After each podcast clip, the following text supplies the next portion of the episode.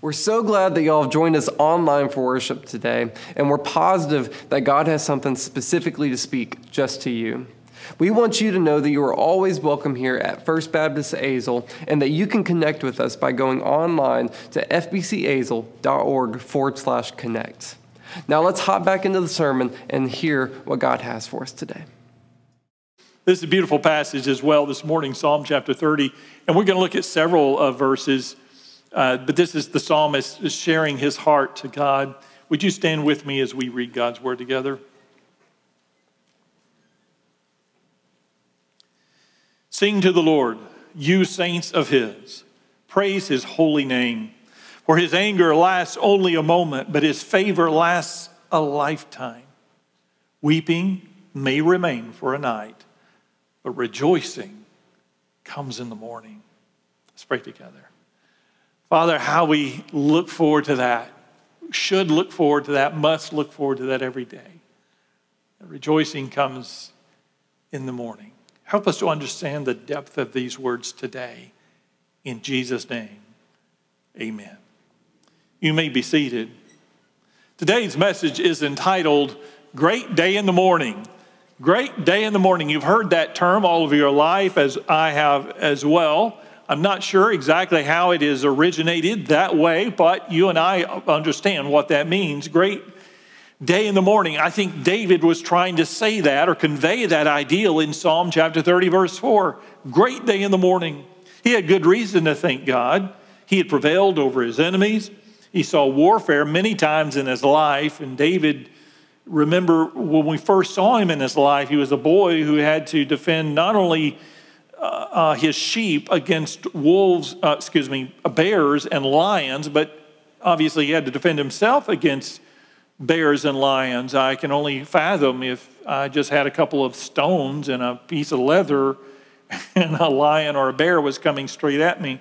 So he knew what it was like to be delivered by God. And then, of course, his first and famous battle scene was with Goliath and how he defeated a much larger enemy with one stone and the help of his God. So he had been in many battles in life. He knew what it was like to, to struggle.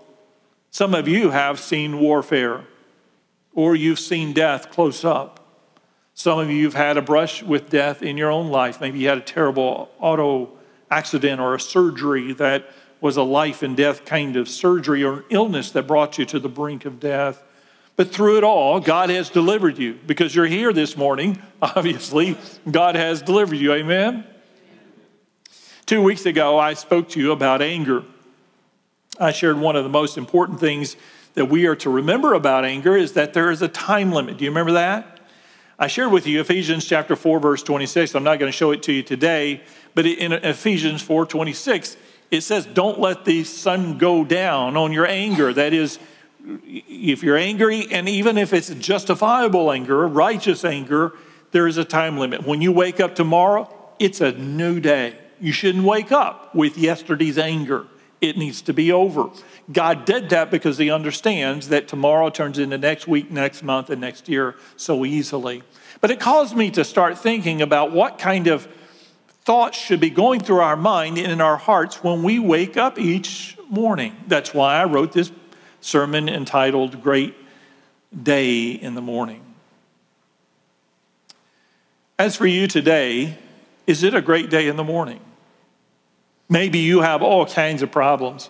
You have so many problems, you don't even know where to start. Maybe you're financially in the hole so much, you don't know how you're going to pay your bills. You don't know how you're ever going to get out of it. You're going to have, you, you've sat down and worked it all out, and you'll be 140 when it's all paid off. and maybe you're like that, or maybe you're having other problems in your relationships or in your spiritual life. You're in a rut or whatever it may be. Maybe you're not like that at all. Maybe you've had a great week. Maybe your biggest problem this morning was deciding which tie to wear. uh, you know, uh, maybe you're that way. I don't know.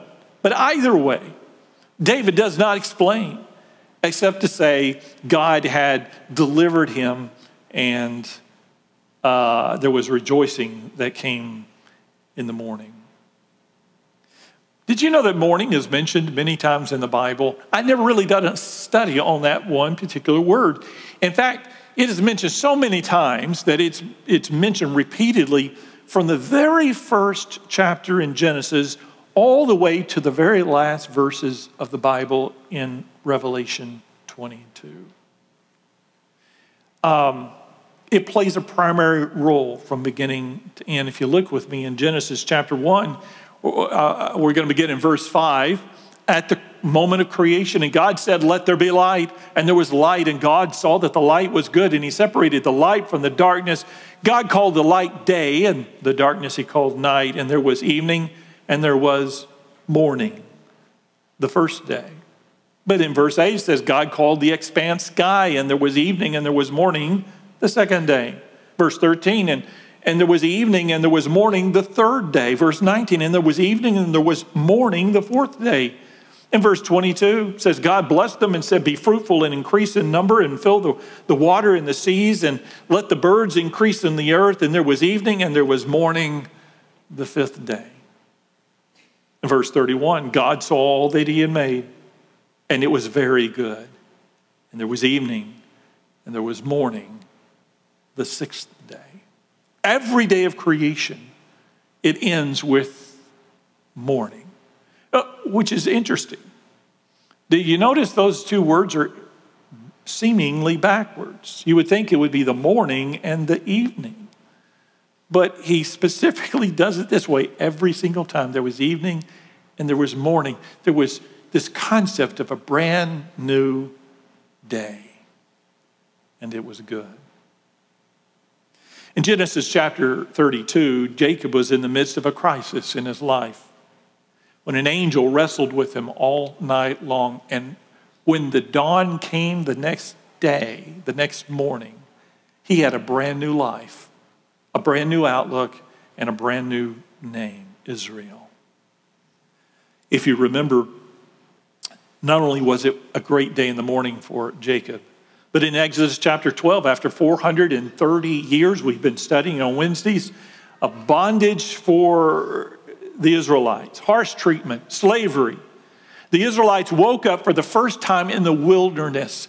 It was a great day in the morning because they were free at last. In Exodus chapter 16, the Israelites, after complaining, they had no food to eat. If you remember that passage, they walked out one morning. Of course, they're in the middle of nowhere, they're in the middle of the wilderness. And again, I, I assure you, there's nothing down there. Uh, they, of course, there's two to three million of them. How do you feed two to three million people? So I understand their anxiety, but they walked out the next morning and there was food all over the ground at first light. Now, if they waited too long, it evaporated. But this bread, this manna, they could just pick it up. Wouldn't it be great instead of debating or discussing what you're going to do for lunch today? We just walk outside in the parking lot and pick it up.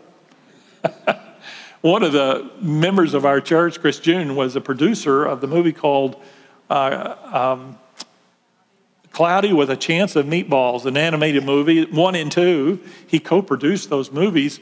And it's the story, comical story about a guy who invents a, a, a boy who invents a machine that causes food to fall out of the sky. Well, in Exodus, literally that's what happened. It literally fell out of the sky every morning. Can you imagine walk, eh, you know, you wake up hungry, I mean, really hungry in the middle of the desert, you walk out of your tent and there's just food everywhere. That was a great day in the morning. In Isaiah chapter 37, the Israelites and King Hezekiah were in danger of being wiped out by the powerful Assyrian army. God basically said to Hezekiah, Don't worry about it. I'll take care of it. In verse 35, God says this in Isaiah 37 35. This is God speaking here. I will defend this city and save it. For my sake and for the sake of David, my servant. Then the angel of the Lord went out and put to death 185,000 men in the Assyrian camp. When the people got up the next morning, there were all the dead bodies doesn't even say how he did it. It's just that, and I don't know why God does what he does and how he does it, because there are many times in the Bible where God requires his people to fight. He says, I'll be with you. There was one time where he had Moses hold his arms up. Remember that? As long as his arms were in the air, God brought victory. And if you put his hands down, God brought defeat. So he had to hold his arms up the whole time. God does what he chooses to do, but in this particular situation, God simply says to Hezekiah, Don't worry about it. I'm going to take care of it. And they didn't hear a sound. They didn't hear any gunshots or any cannon fire. They didn't hear any bows and arrows or spears being thrown through the air. They didn't hear any lightning or thunder. They just slept all night long, and when they woke up in the morning, the whole army was dead. All of their enemy had been defeated. That was a great day in the morning because when they woke up the next day, they thought perhaps that would be their last day before they would be overtaken. But God delivered them. in Daniel chapter 6, the king woke up early in the morning at, at first light. He couldn't sleep all night. He was really distraught because a man that he really liked and respected, Daniel, had been he had been manipulated into throwing Daniel into the lion's den. So the Bible says he literally hurried or ran to the lion's den. And when he came close to the mouth of the lion's den, he called out, Daniel, are you there? Did your God deliver you? He said. And Daniel cried out or called out, Yes. This, the angel closed the mouths of the lion, and I'm okay. That was a great day in the morning. Very early in the morning, Mary Magdalene and several other women went to the tomb. Uh, I don't know what their disposition was when they went to the tomb. It was probably very quiet, very somber, and very sad. But it was about to change. Now, that was a great day in the morning. The women go and they see the tomb is empty. The stone had been rolled away, and Mary remains behind, and she is the first one to witness the resurrection of her Savior. That's a great day in the morning. John chapter 21 tells us that after the resurrection, the disciples uh, uh, had fished all night long and they hadn't caught a thing. Remember, that happened at the calling of Peter, and now it happens after the resurrection of Jesus. So that morning, at first light, early in the morning, after being exhausted from not catching anything, they see a man on the shore. The man on the shore says, Have you caught anything? They said, No. He says, Why don't you try on the right side of the boat? And they filled their nets over capacity. And they realized that's the resurrected Savior. That's Jesus. That was a great day in the morning. In Acts chapter 2, the disciples were all together. Jesus has now ascended into heaven. But on the day of his ascension, at the moment of his ascension, he told his disciples one last requirement. He says, I want you to wait right here because uh, he then promised them the coming of the power of the presence of the Holy Spirit in their lives. Wait here, and I'm going to send you the counselor, of the Holy Spirit. So they waited in Jerusalem. And here in Acts chapter 2, early in the morning, the Holy Spirit came upon them. We know that because after the Holy Spirit came upon them and they were speaking in different languages to all the people there, some of the people thought that they, they had been drinking. And he said, uh, Remember, Peter got up and gave that first great sermon? he said, No, we haven't been drinking because it's, does anybody remember the time? It's only nine o'clock in the morning. So we know the Holy Spirit came upon them early on in the morning and since that day, you and I, as believers in Christ, when we give our life to Christ, the Holy Spirit comes upon us. That was a great day in the morning.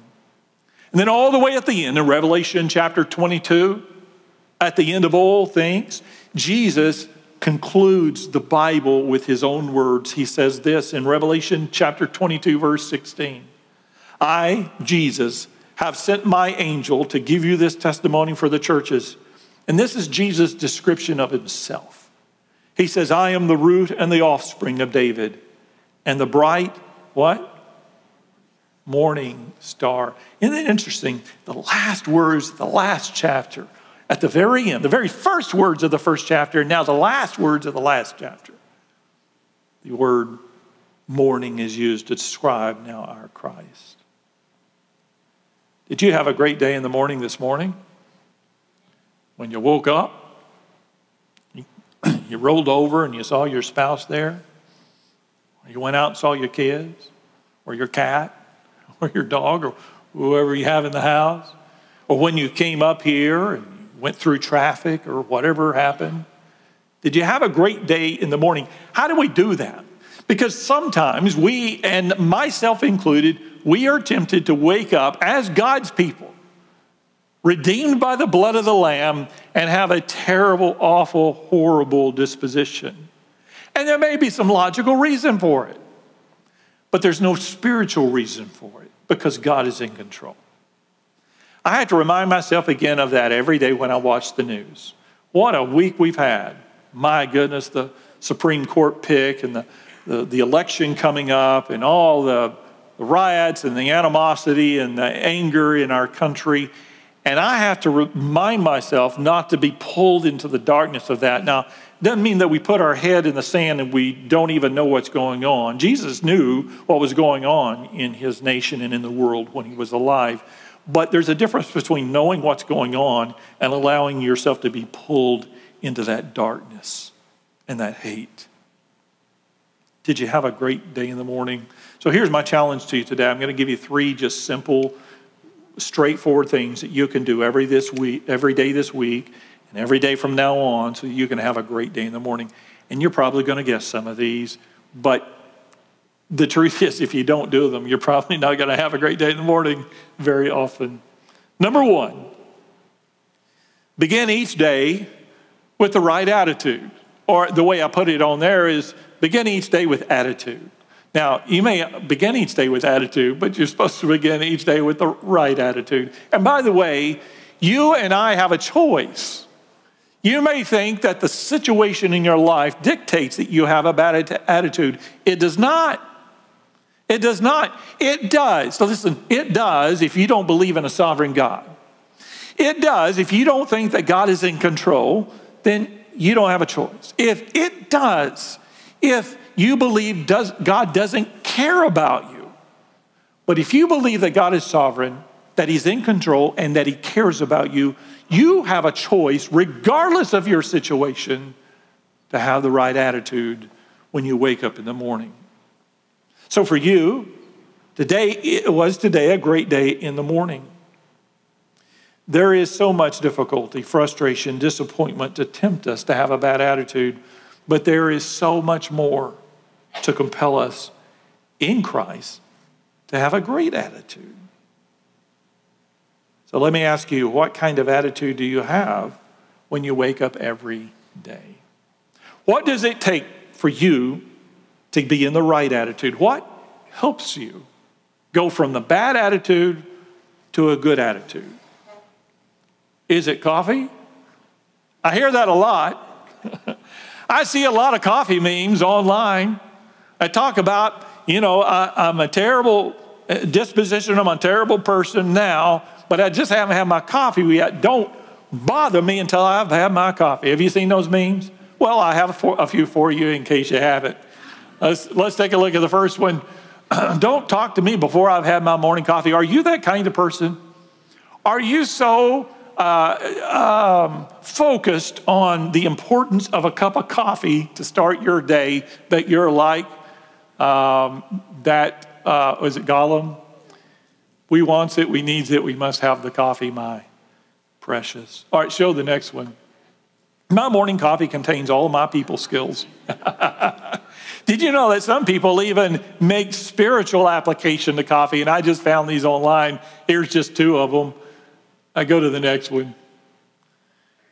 Coffee, because the spirit is willing, but the flesh is weak. I like that.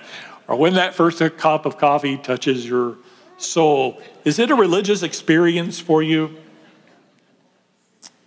Wow. Well, if it takes coffee to make you a good person, I have bad news for you. You're not a good person. if the only thing that makes you bearable to others is a chemical, you're in bad trouble. You need to rethink your life. Now, I'm not telling you coffee is a bad thing. Although I do have a verse for you. This uh, I, I actually found this in the Bible. The Bible actually says this, don't shoot the messenger. This is Isaiah chapter 5, verse 11. Woe to those who rise early in the morning to run after their dreams. uh, now, I'm not a coffee drinker, by the way, so I can laugh. But um, uh, uh, now I'll be honest with you. Uh, I don't think he was talking about coffee. one of the reasons I know he wasn't talking about coffee per se is because this was written 2,500 years before coffee was invented. Uh, but also, had I put in the second part of the verse, which I cut out, uh, it actually talks about does anybody know? Yeah, it was, it was alcoholic drink. And so some people wake up and they just got to have that drink. Well, it is the same principle. If you drink coffee because you like coffee, that's fine. But if you drink coffee to make you a bearable human being, that's not fine. You need to lay off the coffee or go decaf and then surrender your life to Christ. so, Chris told the first congregation this morning that he felt assaulted after the sermon because Chris likes coffee. He likes coffee so much that when I went on vacation, he actually made coffee during the sermon. Do you remember that? So I'm not telling you, Chris, that you can't make coffee. Uh, but uh, but I, again, by the way, I, I have more bad news for you. Do you know who invented coffee? I had to look it up. Wikipedia will tell you all about it. Uh, coffee was first invented, in fact, the very first reporting of the existence of coffee was in the 15th century, and it was used in religious ceremonies for Muslims. Did you know that? It was a, it was a Muslim, it was a Muslim religious ceremony item. So, Chris, you can go ahead and make your coffee, but while you're brewing it, you have to say Allah Akbar.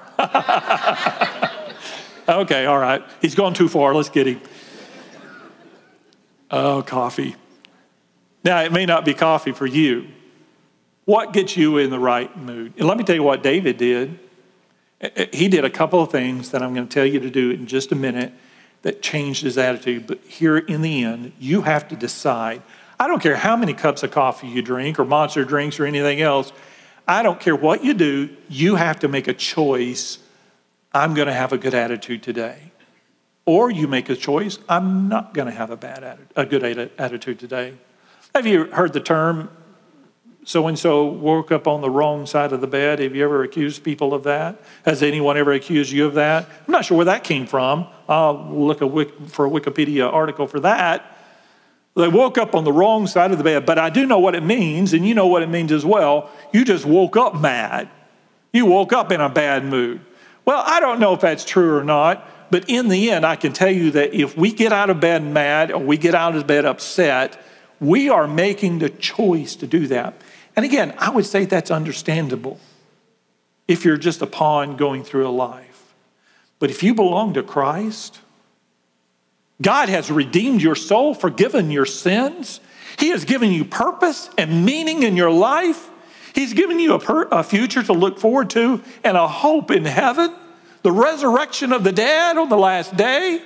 You and I have no excuse for getting out of bed with a bad mood because we're in the hands of a sovereign and gracious God.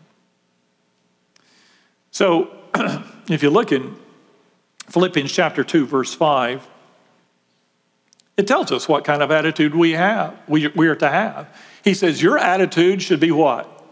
The same as that of Christ Jesus now, what kind of attitude did Jesus have? He spends the rest of the chapter, or much of the rest of the chapter, describing the attitude of Christ. Now, I'm going to read the chapter to you, but he simply is referring to Jesus and the fact that he was humble. He humbled himself and submitted himself to the will of his heavenly Father.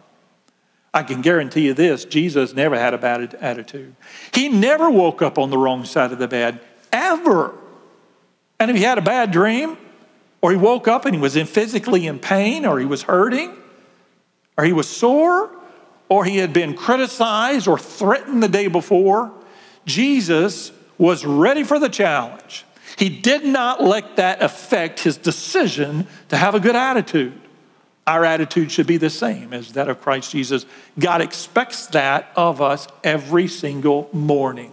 He doesn't give a loophole unless this happens or unless that person does this or says that or you get fired or whatever.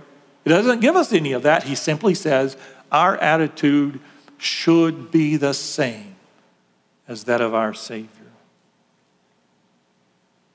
Some of you might can sympathize with this guy trying to reconcile his attitude with his claim to love Jesus. Watch this little clip.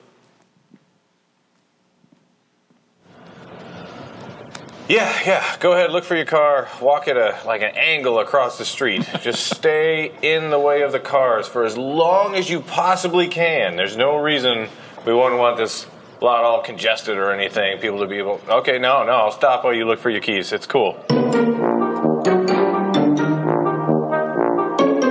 Oh, gotta reply all, reply all, reply all, reply all. Yeah, go ahead. Stand in front of the car. Just stand in front of the car. She said, just tell me when you can be there. She didn't say tell everyone when you can be there. I just need to get. Oh, ah, I hate this. Oh, I love Jesus, though. okay, delete that one. That one. That one. How do you not know what you wanted? You waited behind three other cars. Just stop hitting reply all. Just answer the one person. Why reply? Oh, it's Bill. He's gonna want to talk to me about his fantasy football team. I don't care. Ugh. Hey, who microwaves salmon in an office full of people? Honestly. I didn't watch the game. I told you I don't watch the game. I don't care who you got. Just respond to the person you need to respond to, not everyone in the office. I don't care how you're ranked. I'm just gonna pull in. Close the door. Let's just close the door. Close the door. Oh, oh, they're mm. ordering like 20 drinks for the office. Go inside, go inside. Pretend you don't see him, pretend you don't see him. Oh, I hate this. I hate this. Oh, good, he's giving up. I hate that guy. But I love Jesus.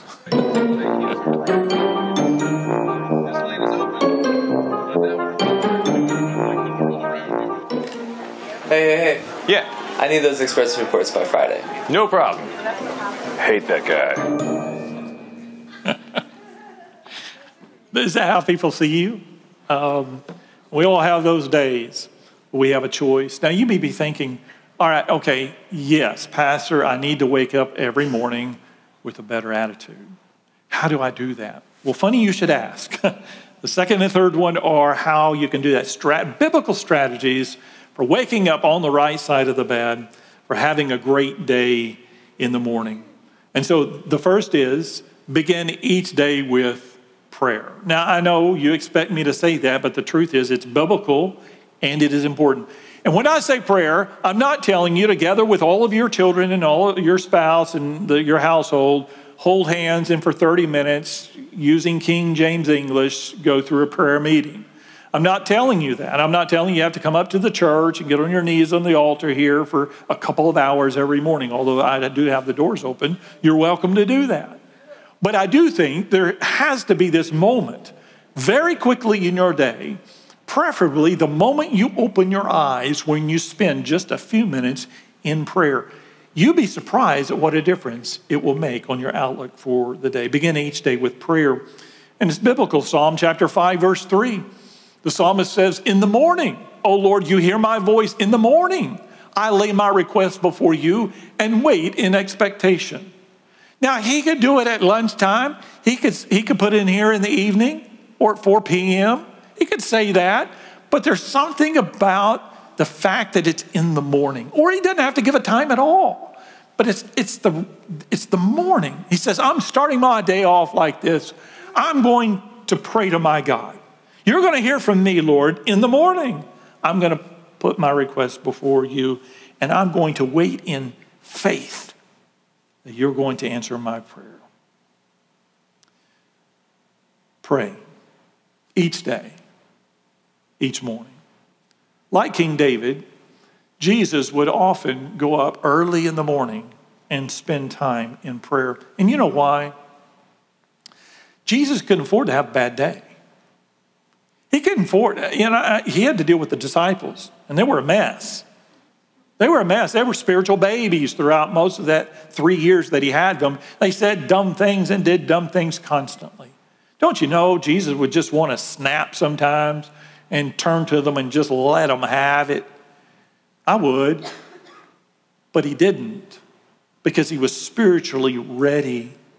And one of the ways he was spiritually prepared to deal with the disciples the Pharisees, the religious leaders of the day, the people of the day, is that he spent time early in the morning in prayer. And then next, you may not like this one. I know I've shared this with you before. I'll say it again. Begin each day with a song. You may say, Pastor, I'm not a singer. I, again, I'm not telling you to get a karaoke machine and crank it up so all your neighbors can hear it. But there is a biblical precedent and, and multiple biblical, biblical precedents for singing to God in the morning. The first was the passage that I shared with you at the very beginning in Psalm. But if you look in Psalm chapter 59, verse 16, it says this But I will sing of your strength. In the morning, I will sing of your love, for you're my fortress, my refuge in times of trouble. And again, I'll start my day out like this. I'm going to start my day out with a song to my Lord. In Psalm chapter 65, verse 8, says, Those living far away fear your wonders. Where morning dawns and evening fades, you call forth songs of joy. He says, When the night is over, that moment at first light, when the, the night fades away and gives way to the morning light, I'm going to sing songs to my Lord. You're going to hear songs from me. When was the last time you sang to the Lord first thing in the morning? Anything at all? Consider this. We have been studying Exodus on Wednesday nights, and we have seen in chapters 13, 14, and 15 the deliverance of the Israelites out of the hands of the Egyptians, out of the hands of bondage after, I told you, 430 years. They woke up that first morning free people. You know what God had them do? They didn't have a big party. He didn't tell them, all right, this is what you're going to do today. You're going to go here and you're going to do this and you're going to do that. And there's a map and go this way and that way. No, they didn't, they didn't need a map. They didn't need MapQuest or Google Maps or anything else because they had a guide.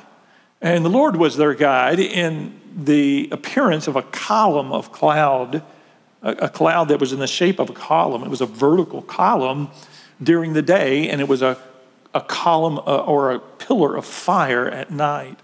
And so that all they had to do was just follow the cloud or follow the fire. That's it. You don't have to wonder where, where am I going to go? Am I going to get there? Just follow, follow the Lord. But here's what God did have them do. Immediately, He gave them regulations and requirements of what they were supposed to do to commemorate Passover. Remember, Passover has just happened. And knowing the Israelites, just like you and me, they'll forget it in a week. God knows that. He says, before you go any further, before we head down the road, this is what I require of you. Again, it's two, two to three million people. He says, I'm going to require and expect that once a year, you're going to set aside a week where you celebrate the Passover. He said, also, for all of your firstborn children and for your firstborn animals, I want those belong to me. They'd be dead if it weren't for me. The death angel passed through, and these would all be dead right now were it not for the blood of the Lamb that I had you put on your doorpost. And because I have redeemed, and that's the word that was used, I have redeemed these by the blood of the Lamb, they belong to me. I want you to consecrate them to me. That was the first thing they did after they left Egypt. Did you know that? Immediately, before they got to the Red Sea, before you know that whole scene played out, God said, I want you to consecrate. And He said, I want once a year for you, for you to remember all of this. I want you to celebrate it, have un, unleavened bread, no yeast. I don't want any yeast in the camp, He said. I don't want anywhere around. Uh, I want you to do this every single year. But there was another thing that He told them to do. Do you remember? It, it, of course, you do remember if you were here Wednesday. God said, I want you to, uh, to have this as like a mark on your hand and your forehead.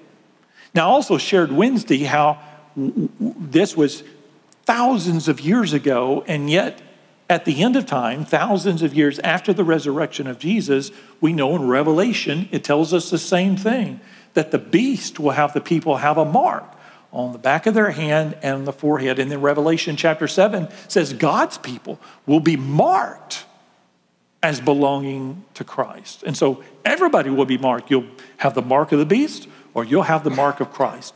Well, Jews take that very literally in the Old Testament. This is where we first see it way back in Exodus when he says, I want you to have it on your hand and on your forehead. And so they have these. Have you ever seen them? They actually, in their, their worship services and, and Passover, they have these boxes on their forehead, and they'll, they'll have the leather strap that goes around their arm, and there on their bicep, they'll have another box. And what's in the box? Does anybody know? Yeah, they're little scrolls with scriptures from the Torah, from the, from the Pentateuch, from the first five books of the Bible. They'll have those scriptures in there rolled up into those little boxes. The boxes are called, if I'm pronouncing it correctly, tefillin.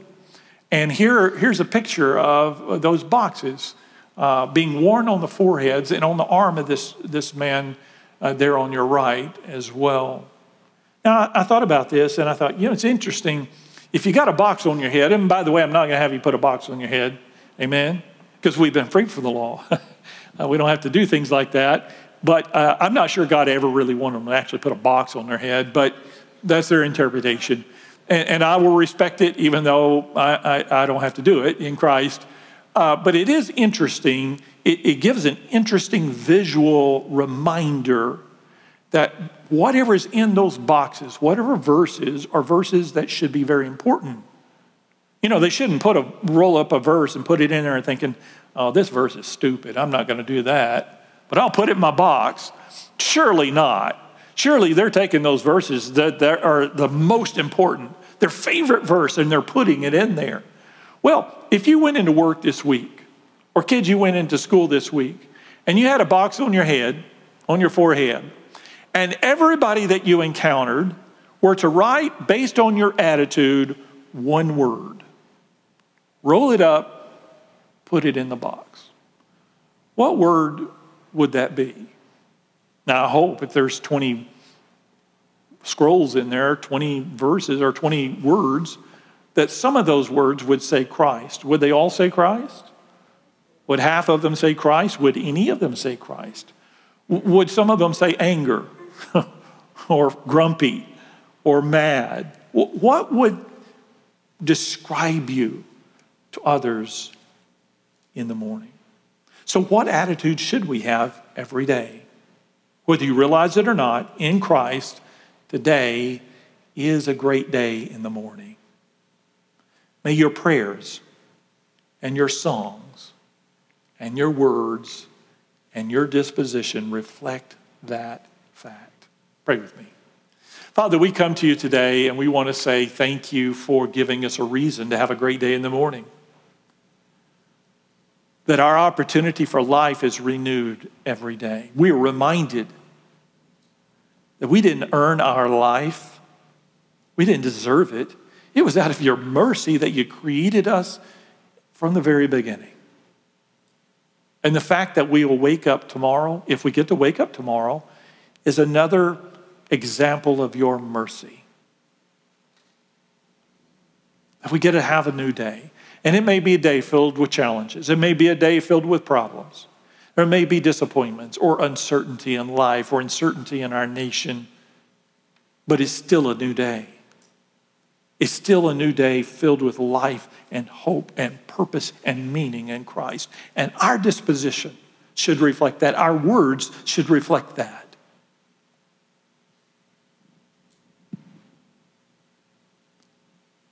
As you're praying, no one's looking around. Can I challenge you this morning? Do you have a great day in the morning? Every day? Twice a week? Once a month? How, how often do you have a great day in the morning? And as you're praying, think about this. You have a choice, but you must choose. It's not going to be inflicted on you. You must choose whether or not, as a believer in Christ, you're going to have the attitude that you need to have. Can I challenge you right now to say to yourself and to your God and pray to God, God, I'm going to make a commitment. When I wake up each morning, I'm going to voice a word of prayer. Each morning as I begin my day, just between me and my God, I'm going to sing a song. Whatever song you like that honors God. Maybe it's a childhood favorite, Jesus Loves Me. Or maybe it's a song that you hear on Sunday mornings here. Maybe it's just a verse or two. Maybe you won't even verbalize it because you're tone deaf. Maybe you just want to sing it in your heart to God. Will you make that commitment? God, I'm going to honor you this week every morning with a prayer and a song. And see if that does not alter your attitude and give you a great day in the morning. God wants that for you. Well, thanks for joining us today online for our worship service. We hope that you were ministered and encouraged to while you're with us. And we just want to remind you that you can connect with us online by going to fbcazle.org forward slash connect. We hope to see you again next week.